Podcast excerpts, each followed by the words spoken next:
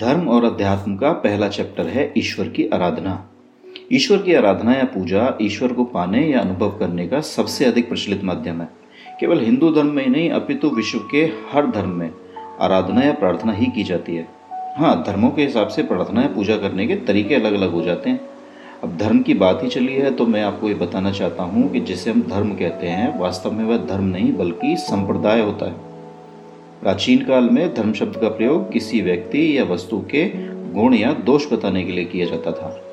किसी व्यक्ति के नियम ही उसका धर्म होते थे। उदाहरण के लिए क्षत्रियों का धर्म होता था ब्राह्मणों या समाज के अन्य वर्गों की रक्षा करना।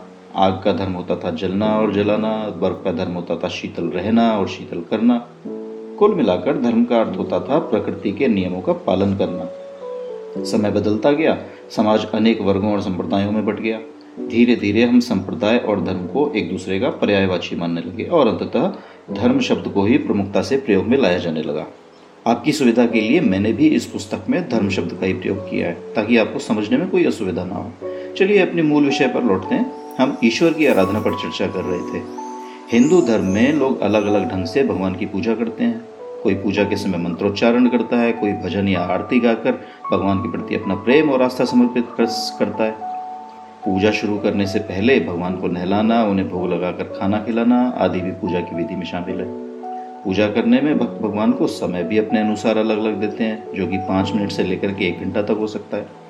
अच्छा, यदि उनसे पूछा जाए कि पूजा करने से उन्हें क्या मिलता है तो अधिकतर लोग यही कहते हैं कि पूजा करने से उन्हें शांति मिलती है। बात सही भी है। वो हर काम जो आप दिल से करें उसे करके शांति का अनुभव तो होता ही है। लेकिन मैंने सच्चे हृदय से भगवान की पूजा करने वालों को पूजा करने के तुरंत बाद भी घर में आपस में लड़ते हुए, गालियाँ देते हुए देखा है। कभी कभी तो ऐसा भी सुनने में आता है जब एक महिला पूजा में बैठी है और वहीं बैठे बैठे भजन गाते गाते भी अपनी पुत्रवधू को या अपनी सास को अपशब्द कह रही है। तो ऐसे में पूजा करके मन को शांति मिलने वाली बात कहीं ना कहीं भ्रम लगती है। दूसरी बात, जब आप पूजा करते हो तो भगवान से संपर्क करते हो, मतलब आप भगवान से अपने मन की बात कहते हो या उनसे कुछ मांगते हो। लेकिन आपका भगवान से ये संपर्क एक तरफा ही होता है। आप भगवान से केवल बोलते हो, उन्हें सुन नहीं पाते। लेकिन मेरी बातों का अर्थ ये बिल्कुल नहीं है कि मैं पूजा करने का विरोध कर रहा हूँ। पूजा करनी चाहिए। पूजा करने के अनेक लाभ होते हैं। पूजा करने से आपके अंदर नियमितता आती है क्योंकि भगवान की भक्ति आपके लिए एक नशे की तरह होती है जिसका समय भी निर्धारित होता है। प्रतिदिन पूजा करने का समय होते ही आपका अवचेतन मन आपको पूजा में बैठने के लिए प्रेरित करने लगता है। दूसरा लाभ ये होता है कि यदि पूजा के दौरान आप मंत्रोच्चारण करते हो तो मंत्रों से पैदा होने वाली तरंगें आपके शरीर में एक खास कंपन पैदा करती हैं जिससे आपके चक्र संतुलित रहते हैं, शरीर स्वस्थ रहता है। जी हाँ, संस्कृत के सभी मंत्रों की एक ऊर्जा और तरंग होती है। जब इन मंत्रों का सही और विधिवत उच्चारण किया जाए तो ये हमारे अंदर एक खास किस्म का कंपन पैदा करते हैं। जैसा कि मैंने ऊपर कहा कि पूजा एक नशे की तरह है जिसकी प्रतिदिन तलब लगती है और इसी तलब और भगवान के प्रति आस्था के कारण आप पूजा में बैठ जाते हो। लेकिन आप कुछ गलतियां कर बैठते हो जिसके कारण ईश्वर भी आपकी प्रार्थना को अनसुना कर देते हैं। जैसे पूजा के लिए आप अपने कुछ दैनिक और आवश्यक कार्यों को या तो छोड़ देते हो या फिर देरी से करते हो।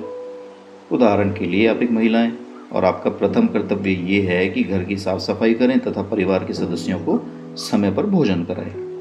किंतु आप पूजा में इतना अधिक समय लगाते हैं कि परिवार के सदस्यों को समय पर भोजन नहीं मिल पाता, तो ऐसी पूजा निराधार है।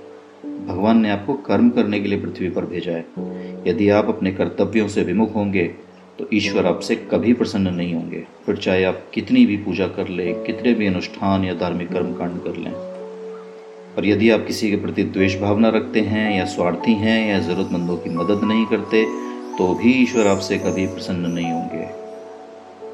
अगले अध्याय में हम धार्मिक अनुष्ठान और कर्मकांड की बात करेंगे, तो सुनते रहिए धर्म और अध्यात्म।